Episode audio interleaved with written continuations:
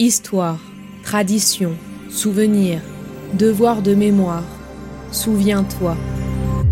Bienvenue sur Memento.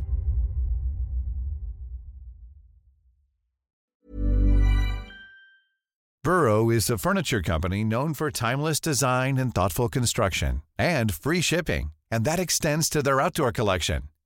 Their outdoor furniture is built to withstand the elements, featuring rust-proof stainless steel hardware, weather-ready teak, and quick-dry foam cushions.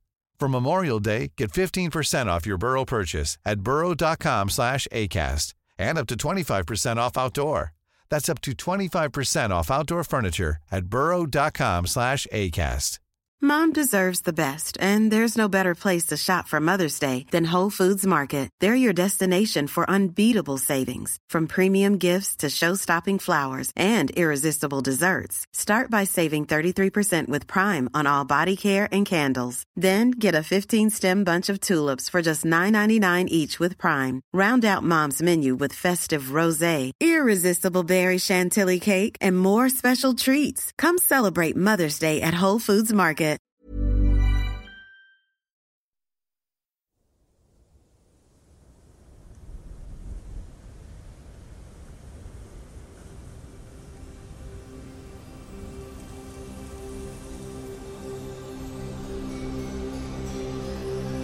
À cette heure-ci, Alger semble avoir retrouvé son calme. Un calme précaire règne sur Alger. 18 mars 1962, le général de Gaulle vient de signer les accords d'Évian. Sur Europe numéro 1, Julien Besançon annonce en direct le tout premier cessez-le-feu depuis 7 ans. Cessez-le-feu, lundi 19 mars à midi. 5 juillet 1962, scène de liesse à Alger. Après huit ans d'une guerre sanglante, l'Algérie est indépendante. Le 1er novembre 1954, à Alger commençait la guerre avec une série d'attentats, une trentaine de bombes artisanales explosées devant différents immeubles comme celui de la radio ou des dépôts de carburant. C'était le début de la guerre d'Algérie avec ce que l'on a appelé alors la Toussaint Rouge. 1954. Algérie. La Toussaint Rouge. Indépendance en 1962. Ces éléments vous disent peut-être quelque chose. On les évoque en cours d'histoire quand on aborde le grand chapitre sur la guerre d'indépendance de l'Algérie. Mais quand on étudie cette période de l'histoire, quand on nous l'enseigne, on peut vite se rendre compte qu'il nous manque certains éléments pour bien comprendre cet événement qui deviendra un réel tournant dans l'histoire contemporaine du Moyen-Orient. On ne peut pas raconter l'histoire par la fin. L'insurrection de la Toussaint Rouge de novembre 1954 n'a pas éclaté mystérieusement après des décennies de convivialité. Qui dit guerre d'indépendance dit forcément conquête et colonisation. Mais par qui? Quand? Pourquoi? Comment? On ne peut pas comprendre ce conflit de huit années si on ne se penche pas un peu plus sur le 19e siècle. Plus d'indulgence, plus de crédulité dans les promesses. Dévastation, poursuite acharnée, jusqu'à ce qu'on me livre les arsenaux, les chevaux et même quelques otages de marque. Les otages sont un moyen de plus. Nous l'emploierons. Mais je compte avant tout sur la guerre active et la destruction des récoltes et des vergers. Nous attaquerons aussi souvent que nous le pourrons pour empêcher Abdelkader de faire des progrès et ruiner quelques-unes des tribus les plus hostiles ou les plus félonnes. Nous resterons jusqu'à la fin de juin, à nous battre dans la province d'Oran et à y ruiner toutes les villes, toutes les possessions de l'émir. Partout, il trouvera l'armée française, la flamme à la main.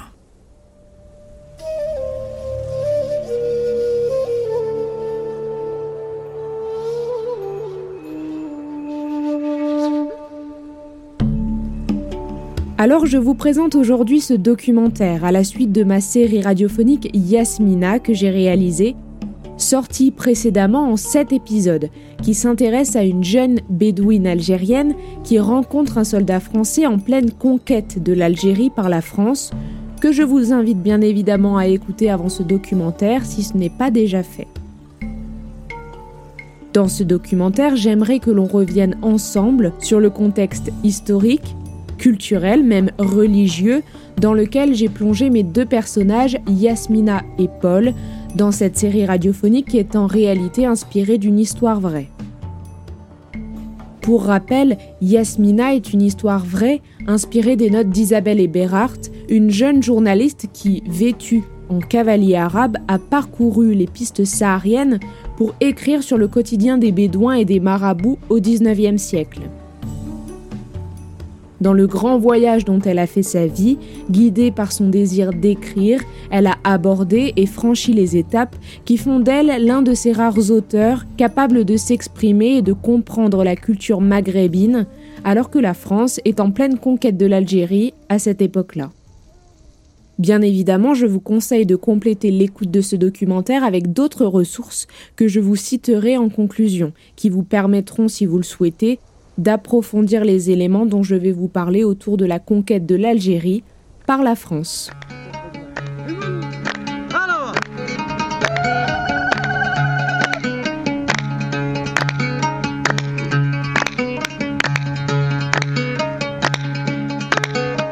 Commençons tout d'abord par nous intéresser à l'Algérie dans son ensemble et aux différentes populations qui la composent.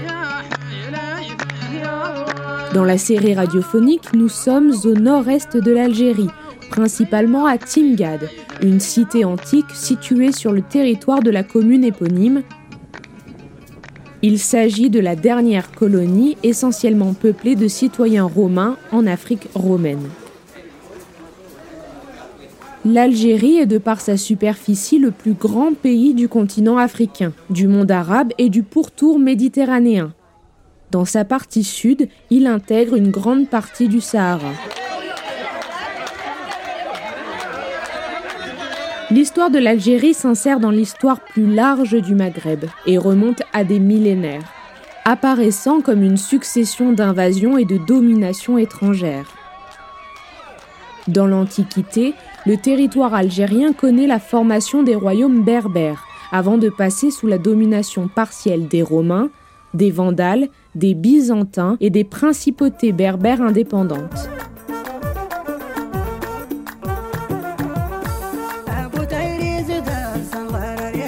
Quand on parle des populations algériennes et de l'histoire même de l'Algérie, il est évidemment nécessaire de parler des Berbères. Ils se nomment eux-mêmes Amassir, qui signifie homme libre. Du Maroc à l'Égypte, les Berbères, les plus anciens habitants de l'Afrique du Nord, cherchent à défendre leurs particularités au sein du monde arabe. Les Berbères sont un groupe ethnique autochtone d'Afrique du Nord. Ce sont notamment les tout premiers habitants de l'Algérie. La région du Maghreb aurait été habitée par des Berbères depuis au moins 23 000 ans avant Jésus-Christ. Des peintures rupestres locales datées de douze millénaires ont été découvertes dans le sud de l'Algérie. Les Berbères y fondèrent de puissants royaumes, formés de tribus confédérées. Ils connurent ensuite l'occupation romaine, la christianisation, la domination vandale, avant d'être convertis par les conquérants arabes à la religion islamique, ceci de façon extrêmement rapide et profonde. Le berbère est une langue regroupant une très large zone de l'Afrique. On dénombre parmi les berbérophones 10 pays allant du Maghreb jusqu'au pays du Sahel.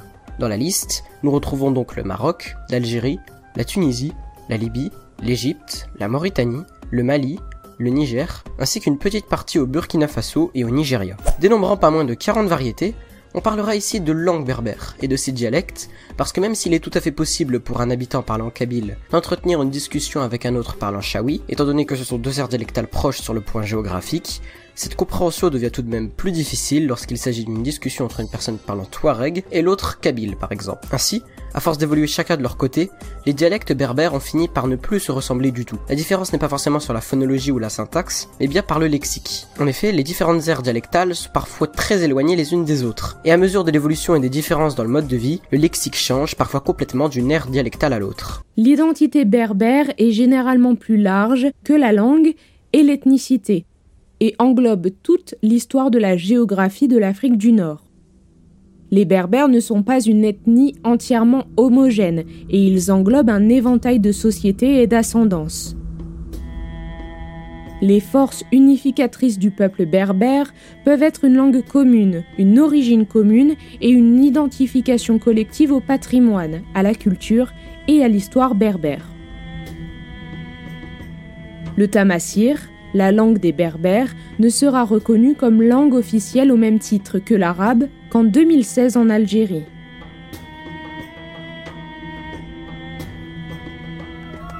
Les déserts de la péninsule arabique sont la patrie des Bédouins. En arabe, le mot bédouin veut d'ailleurs dire habitant du désert. Quant au désert Robalkali, ses dimensions donnent le vertige. Son nom signifie le quart vide. Il couvre en effet le quart de la péninsule arabique, une surface grande comme une fois et demie la France. Si vous avez écouté les différents épisodes de la série Yasmina, vous savez que Yasmina est une bédouine. Mais qui sont les Bédouins? Population nomade originaire du centre de l'Arabie, les Bédouins se sont dispersés en vagues successives à travers le Moyen-Orient, l'Égypte et l'Afrique du Nord, liant leur expansion à celle de l'islam des premiers siècles. Les conquêtes des Bédouins entraînent la transformation de nombreux groupes en cultivateurs sédentaires, ainsi que, fréquemment, leur fusion avec les populations autochtones sur le littoral de la Méditerranée notamment, de l'Égypte à l'Algérie. Les Bédouins, là où ils ont gardé leurs traits les plus caractéristiques, ont un mode de vie qui repose sur l'élevage nomade, leur subsistance leur est fournie par les produits laitiers et par la viande.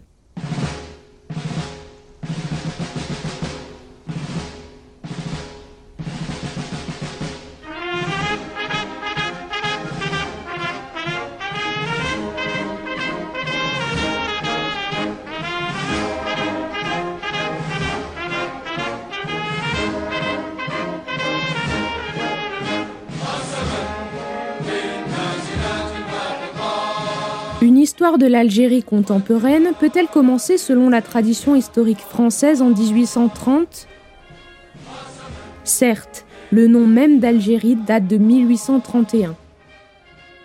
Mais la régence d'Alger, placée sous la domination turque jusqu'à la conquête française, existe depuis la première moitié du XVIIe siècle. Le Maghreb central et oriental possède une histoire millénaire.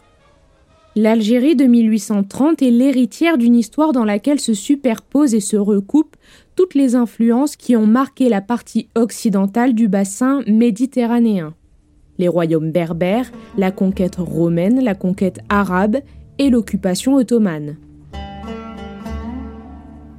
La régence d'Alger désigne l'administration de l'Algérie par les administrateurs turcs, à la tête de laquelle se trouve un pacha appuyé par une milice de janissaires originaires d'Orient. Le pacha porte le titre de Dey. La régence est donc dirigée par le Dey d'Alger, vassal du sultan de l'Empire ottoman. La régence d'Alger, dont le territoire correspond à la partie non saharienne de l'Algérie actuelle, théoriquement une dépendance de l'Empire ottoman, est en fait au début du XIXe siècle un État quasi indépendant, entretenant un lien formel avec le sultan calife d'Istanbul.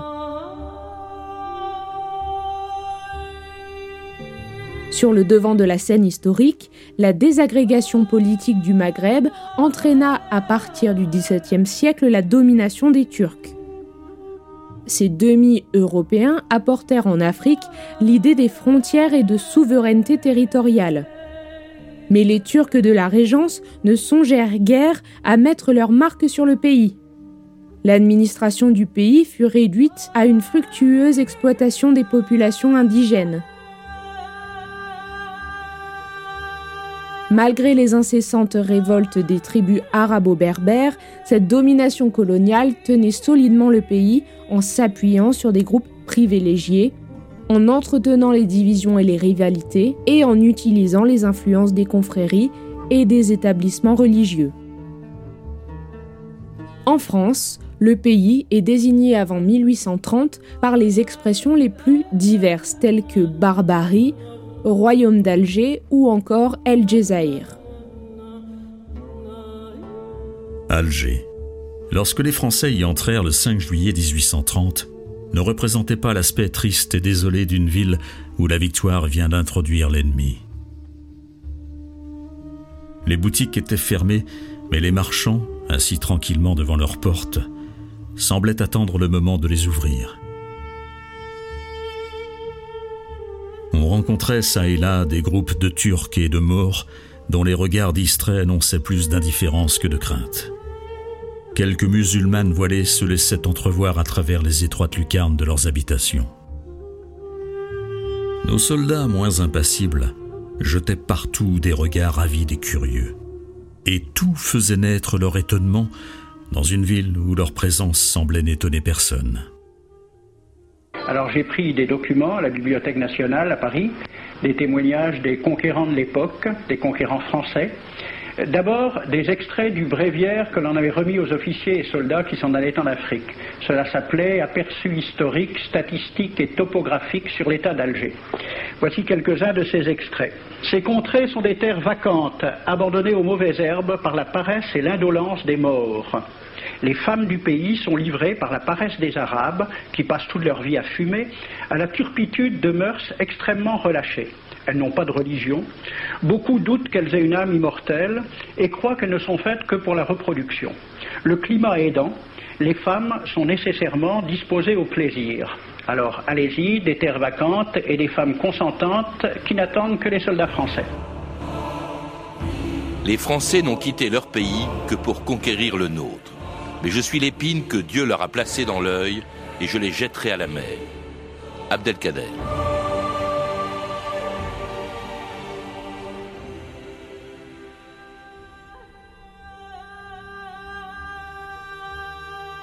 C'est un coup d'éventail donné par le Dey d'Alger au visage du consul de France qui fournit en 1827 le prétexte à Charles X de rompre ses relations diplomatiques avec le royaume d'El Djezaïr, à laquelle la France devait une forte somme d'argent. L'affaire de l'éventail, liée à un retard de paiement de la part de Paris vis-à-vis d'Alger, est l'incident diplomatique qui permet à la France de déclencher le blocus maritime d'Alger par la marine royale. Enfin, le bombardement de la Provence, un navire battant pavillon parlementaire par les batteries d'Alger, représente le casus belli qui déclenche la guerre d'Alger. À la suite de la prise d'Alger, les Français mettent fin à l'autorité du Dey d'Alger. Les Français ne veulent pas que le Dey se maintienne dans la ville, même après la capitulation, et lui imposent l'exil. Ils expulsent également les 10 000 Turcs de la place. Campagne d'Afrique en 1830 par un officier du corps expéditionnaire. Cette terre, qu'on avait présentée comme sauvage et inhabitée, est couverte de jolies maisons de campagne entourées de jardins. Toutes sont bâties sur des hauteurs dont les mouvements onduleux contrastent tout à fait avec l'aridité des côtes de Provence. La végétation y est superbe et partout des sources et des courants d'eau fécondent la terre. Les fruits y sont en abondance. Un grand nombre d'aqueducs amènent les eaux jusqu'à la capitale. Et le maréchal Bugeaud lui-même. J'ai reconnu que l'Algérie produit beaucoup de grains, une immense quantité de bétail. L'immensité des terrains ensemencés atteste l'existence d'une population beaucoup plus nombreuse qu'on ne le pensait. Le 6 juillet 1830, lendemain même de la prise d'Alger, une commission de gouvernement fut constituée pour établir les besoins et les ressources du pays et les institutions qu'il s'agissait de modifier ou de remplacer.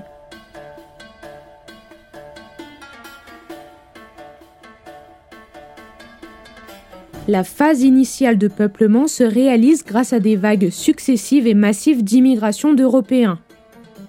Mais la situation des enclaves françaises en Algérie est rendue précaire par les ambitions de l'émir Abdelkader qui étend en 1835 sa domination au centre de l'Algérie, depuis le Maroc jusqu'aux confins du Beylika de Constantine.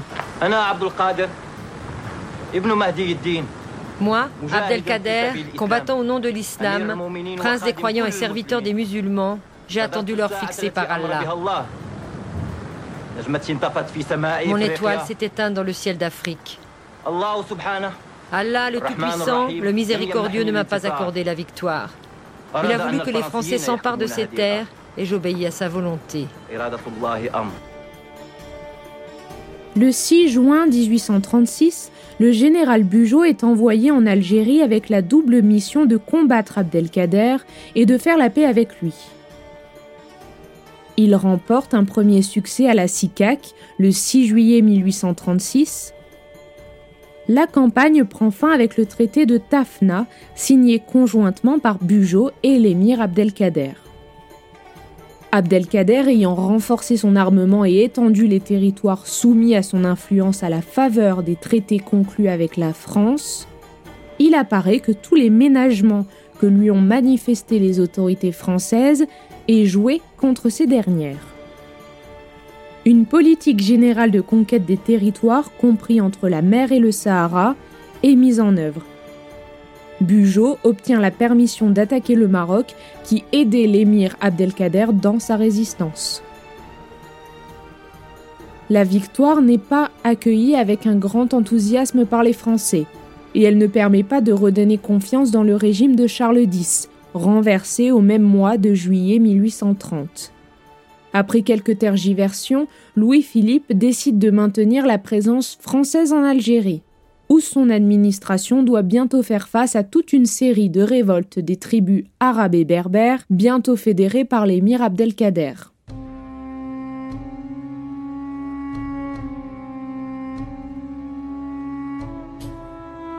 Ce n'est qu'en 1871 que l'Algérie est finalement pacifiée, après une dernière campagne de régression visant à obtenir, selon Charles Robert Ageron, un effet de terreur destiné à dompter définitivement les indigènes, mais aussi à procurer terre et argent à la colonisation. Les populations arabo-berbères paient un lourd tribut de cette conquête, plusieurs centaines de milliers de morts du fait des combats, des raids de représailles et surtout des famines, notamment celles planifiées par les autorités militaires. Le reste de la population est considérablement appauvri et les structures sont en ruine. Le pays est sous administration militaire et ce sont les lois militaires, qu'on appelle alors le régime du sabre, qui sont en vigueur. Plusieurs types de colonisation sont tentés durant cette période. La colonisation par des militaires, préconisée par Bugeaud, est un échec de même que la tentative de résoudre la question sociale en envoyant des prolétaires en Algérie pour les transformer en petits propriétaires. La tentative de Napoléon III d'instaurer un royaume arabe dans lequel les Arabes et les Européens auraient joui de droits identiques n'a pas plus de succès. La formule finalement retenue par la République restaurée après 1871 est celle du gouvernement civil, de la colonisation massive et de l'assimilation de l'Algérie à la France. Seuls les colons ont les mêmes droits que les citoyens de la métropole. Les populations arabo-berbères sont quant à elles à peu près totalement dépourvues de pouvoir économique, politique et social.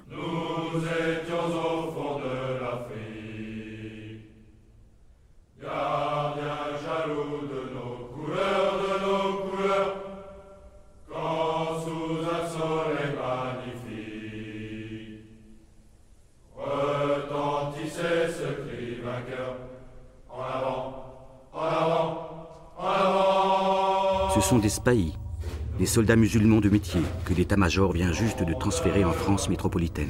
Dans l'épisode 5 de la série Yasmina, vous avez pu rencontrer Shérif, un jeune homme qui se présente comme un sous-lieutenant des spahis. Les spahis sont à l'origine un corps de cavalerie traditionnel du Dey d'Alger. Corps de prestige, ils sont ensuite, après que l'Algérie soit devenue l'Algérie française, intégrés à l'armée d'Afrique qui dépend de l'armée de terre française. Le modèle des corps de cavalerie Spahi inspire celui d'autres corps en France métropolitaine et dans d'autres pays anciennement protectorats ou possessions françaises comme la Tunisie, le Maroc ou encore le Sénégal. Il faut bien s'imaginer qu'un peuple puissant et civilisé comme le nôtre exerce par le seul fait de la supériorité de ses lumières une influence presque invincible sur de petites peuplades à peu près barbares, et que pour forcer celle-ci à s'incorporer à lui, il lui suffit de pouvoir établir des rapports durables avec elle. La période dite de l'Algérie française au sens historique du terme va dans l'histoire de l'Algérie de 1830 avec la prise d'Alger à 1962 avec l'indépendance du pays. En 1839, les autorités françaises adoptent le nom d'Algérie comme appellation officielle du territoire correspondant.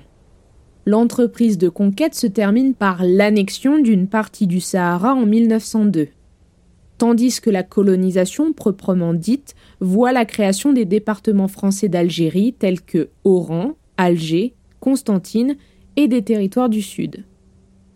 Le 22 juillet 1834, une ordonnance royale fait officiellement de l'Algérie une colonie française. Une convention entre le général en chef de l'armée française et le Dey d'Alger est alors écrite.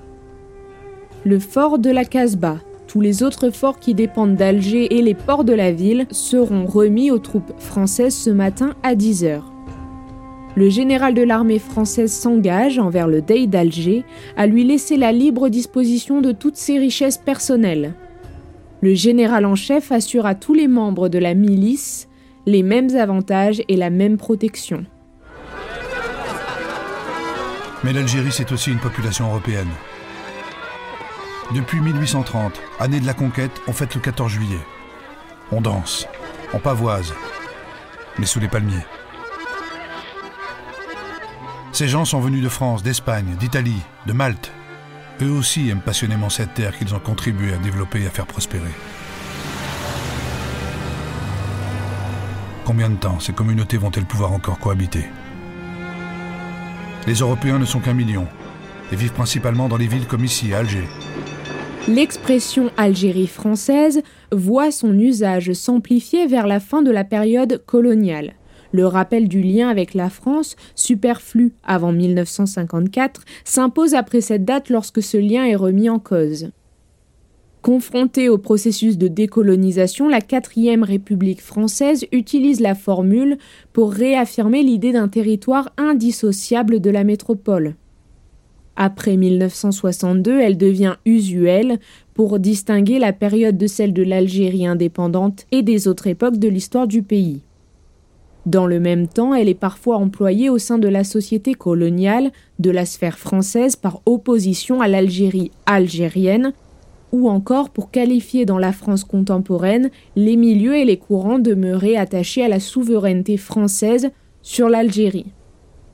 Dans son sens historique, Algérie française est généralement utilisée comme synonyme de l'expression Algérie coloniale.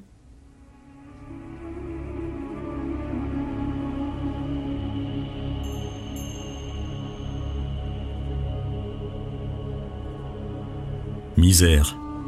La France c'est d'indigence et de honte maigrie. Si quelque humble ouvrier réclame un sort meilleur, le canon sort de l'ombre et parle aux travailleurs. On met sous son talon l'émeute des misères. L'Afrique agonisante expire dans nos serres. Là, tout un peuple râle et demande à manger. Famine dans Oran, famine dans Alger.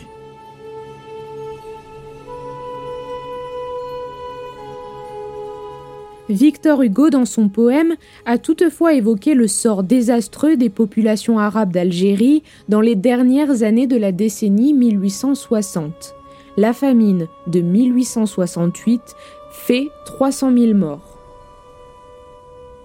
Mais ce poème ne sera pas publié du vivant de son auteur, la chute du Second Empire ayant fait disparaître du même coup la raison d'être de ce livre. Les vingt premières années de la conquête furent celles d'une violence exacerbée. À la résistance algérienne répond alors une répression féroce de l'armée française. La répression touche les combattants et leurs familles, mais également tout l'environnement social et économique des tribus insoumises.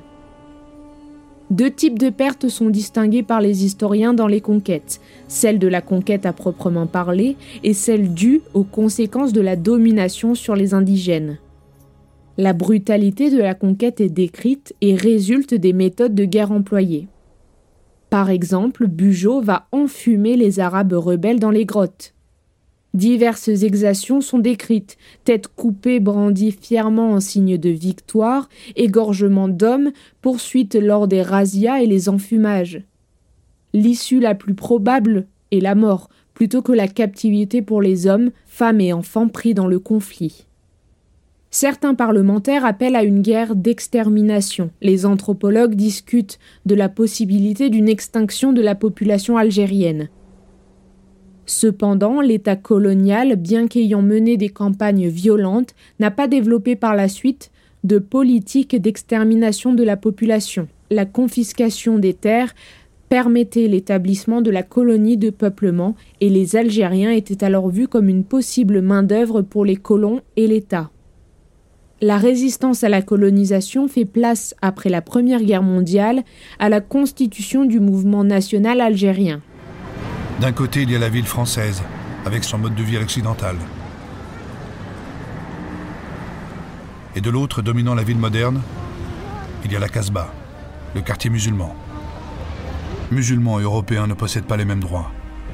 Une séparation insidieuse est faite entre les deux communautés.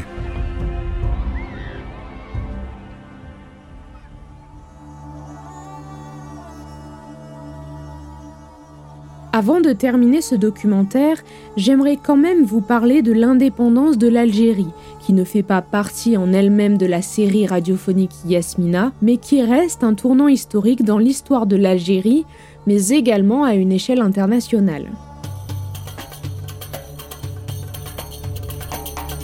L'Algérie était donc une colonie de l'Empire français depuis 1830. Au lendemain de la Seconde Guerre mondiale, ces revendications d'indépendance se font de plus en plus pressantes auprès du gouvernement français, qui refuse toute idée d'indépendance.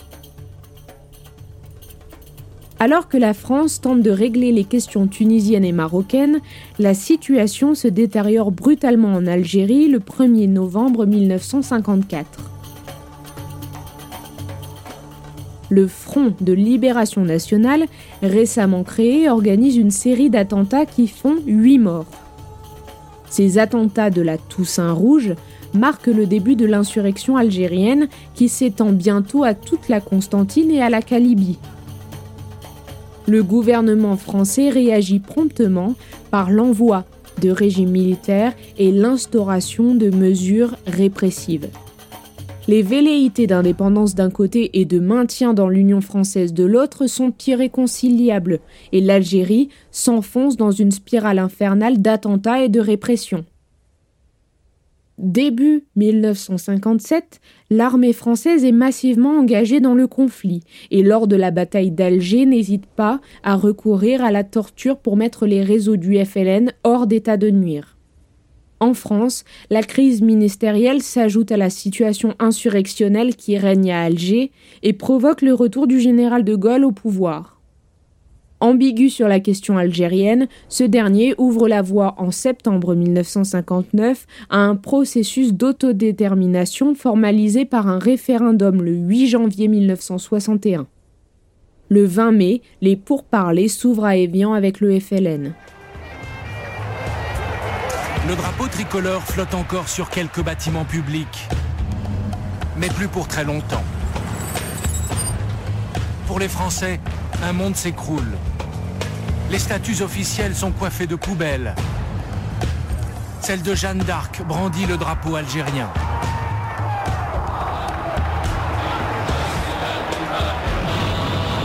C'est la fin d'une guerre qui a meurtri plusieurs générations, déchiré les familles, fait des centaines de milliers de morts.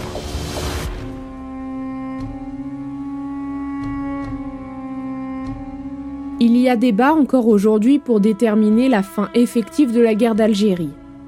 En France, ce sont les accords d'Évian, signés le 19 mars 1962, et suivis d'un cessez-le-feu qui sont censés la marquer. Mais ces négociations sont contestées tant du côté français que du côté algérien. L'indépendance de l'Algérie a été proclamée le 5 juillet 1962, au terme d'un conflit très violent de presque huit ans, et surtout de plus d'un siècle d'occupation coloniale. Le 19 mars 1962, les accords d'Évian avaient mis fin au combat et le 1er juillet, un référendum permit à l'Algérie de choisir l'indépendance, la plupart des Européens quittant alors le pays. La guerre d'Algérie, qui n'a longtemps jamais porté ce nom, a laissé de profondes séquelles au sein des populations concernées, de part et d'autre de la Méditerranée, aux conséquences encore sensibles aujourd'hui. L'indépendance elle-même et les conditions dans lesquelles elle a été obtenue ont elles aussi eu un impact sur l'Algérie d'aujourd'hui. Euphorie pour les uns, cauchemar pour les autres. En contrebas sur le port, les premiers soldats français quittent la ville. Ils sont 2 millions à avoir combattu en Algérie. Après huit ans de guerre, ils regagnent la France dans l'amertume. Il y a surtout ces familles entières, les pieds noirs, qui quittent leur terre natale et qui sont en train de tout perdre. Ils vivaient ici depuis plus d'un siècle. Ils sont un million. C'est l'un des plus grands exodes de l'histoire. L'un des plus cruels aussi. Ils ont le choix, comme ils disent, entre la valise et le cercueil. Le 5 juillet, des centaines d'entre eux sont massacrés à Oran. Depuis des semaines déjà, les pieds noirs tentent de rejoindre les ports d'embarquement.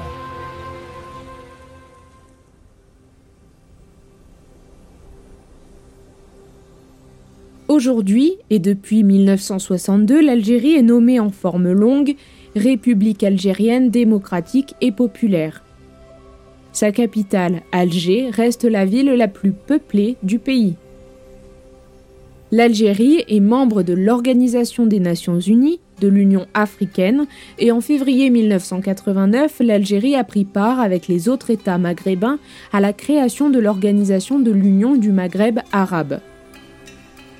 La constitution algérienne définit l'islam, l'arabisé et l'amassirité comme composantes fondamentales de l'identité du peuple algérien. Et le pays comme terre d'islam, partie intégrante du Maghreb, pays arabe, méditerranéen et africain. Comme je vous le disais en introduction de ce documentaire, je vous propose de compléter cette écoute avec d'autres ressources.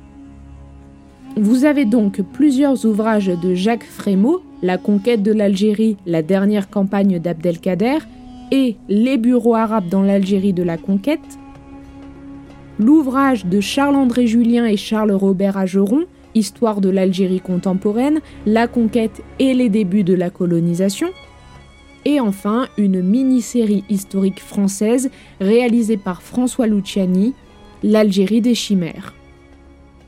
Vous pourrez également retrouver tous les différents liens des extraits sonores dans la description de ce documentaire afin que vous puissiez les visionner dans leur intégralité.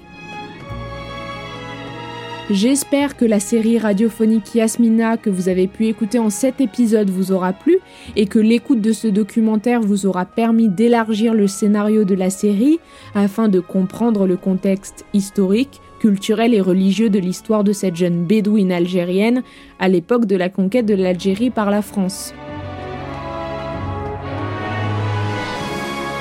Vous avez pu entendre la voix d'Alain Chaillot dans ce documentaire qui vous a lu différents textes, lettres et poèmes écrits par des politiciens, généraux, poètes français au moment de la conquête. Vous pourrez retrouver toutes les informations le concernant sur mon site internet lesbellesfréquences.com. Si le documentaire sonore vous a plu, n'hésitez pas à me laisser vos commentaires, à le partager autour de vous ou sur les réseaux sociaux. Je vous retrouve très bientôt pour de nouvelles fictions et documentaires, mais en attendant, retrouvez-moi sur les réseaux sociaux, les belles fréquences.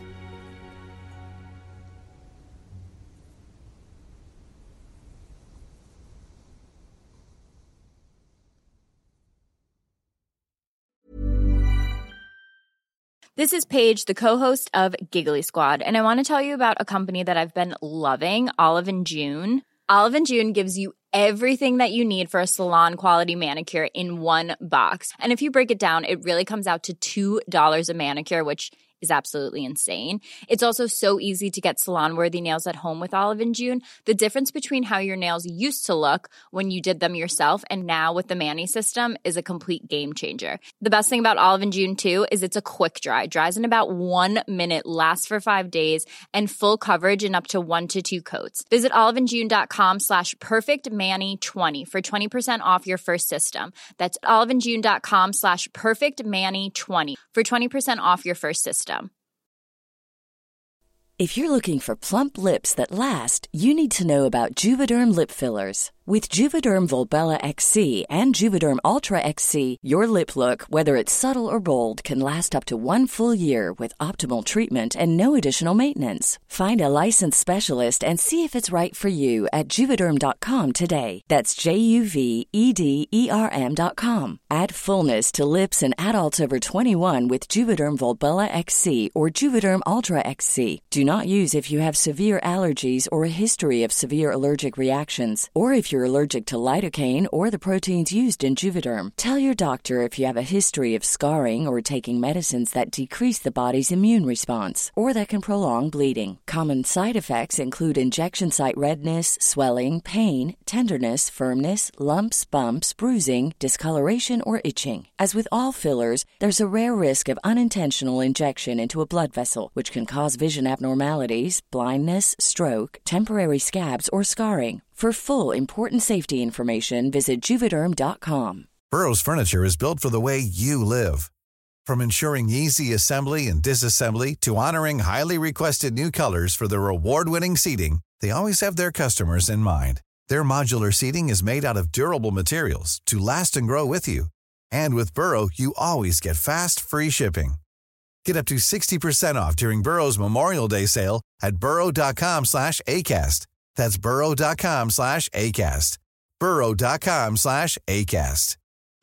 Since 2013, Bombas has donated over 100 million socks, underwear, and T-shirts to those facing homelessness. If we counted those on air, this ad would last over 1,157 days. But if we counted the time it takes to make a donation possible, it would take just a few clicks. Because every time you make a purchase, Bombas donates an item to someone who needs it. Go to bombas.com slash ACAST and use code ACAST for 20% off your first purchase. That's bombas.com slash ACAST, code ACAST.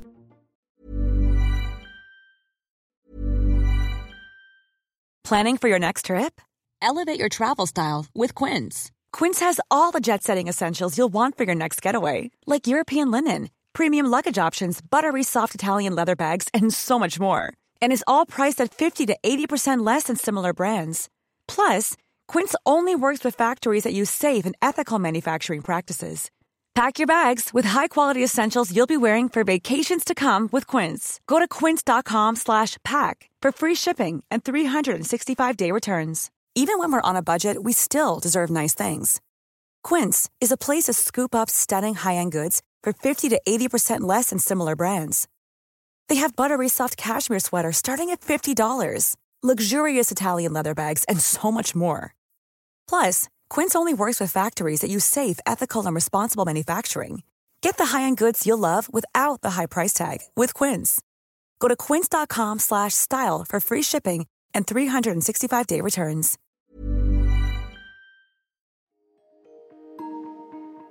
Vous venez d'écouter Memento, un podcast réalisé par les Belles Fréquences. Ce podcast est disponible sur vos plateformes d'écoute préférées, Apple Podcast, Spotify, Amazon Music, Deezer ou encore Podcast Addict. Si ce podcast vous plaît, n'hésitez pas à lui mettre 5 étoiles sur Apple Podcast ou Spotify pour le faire connaître. On se retrouve sur les réseaux sociaux, at les belles fréquences.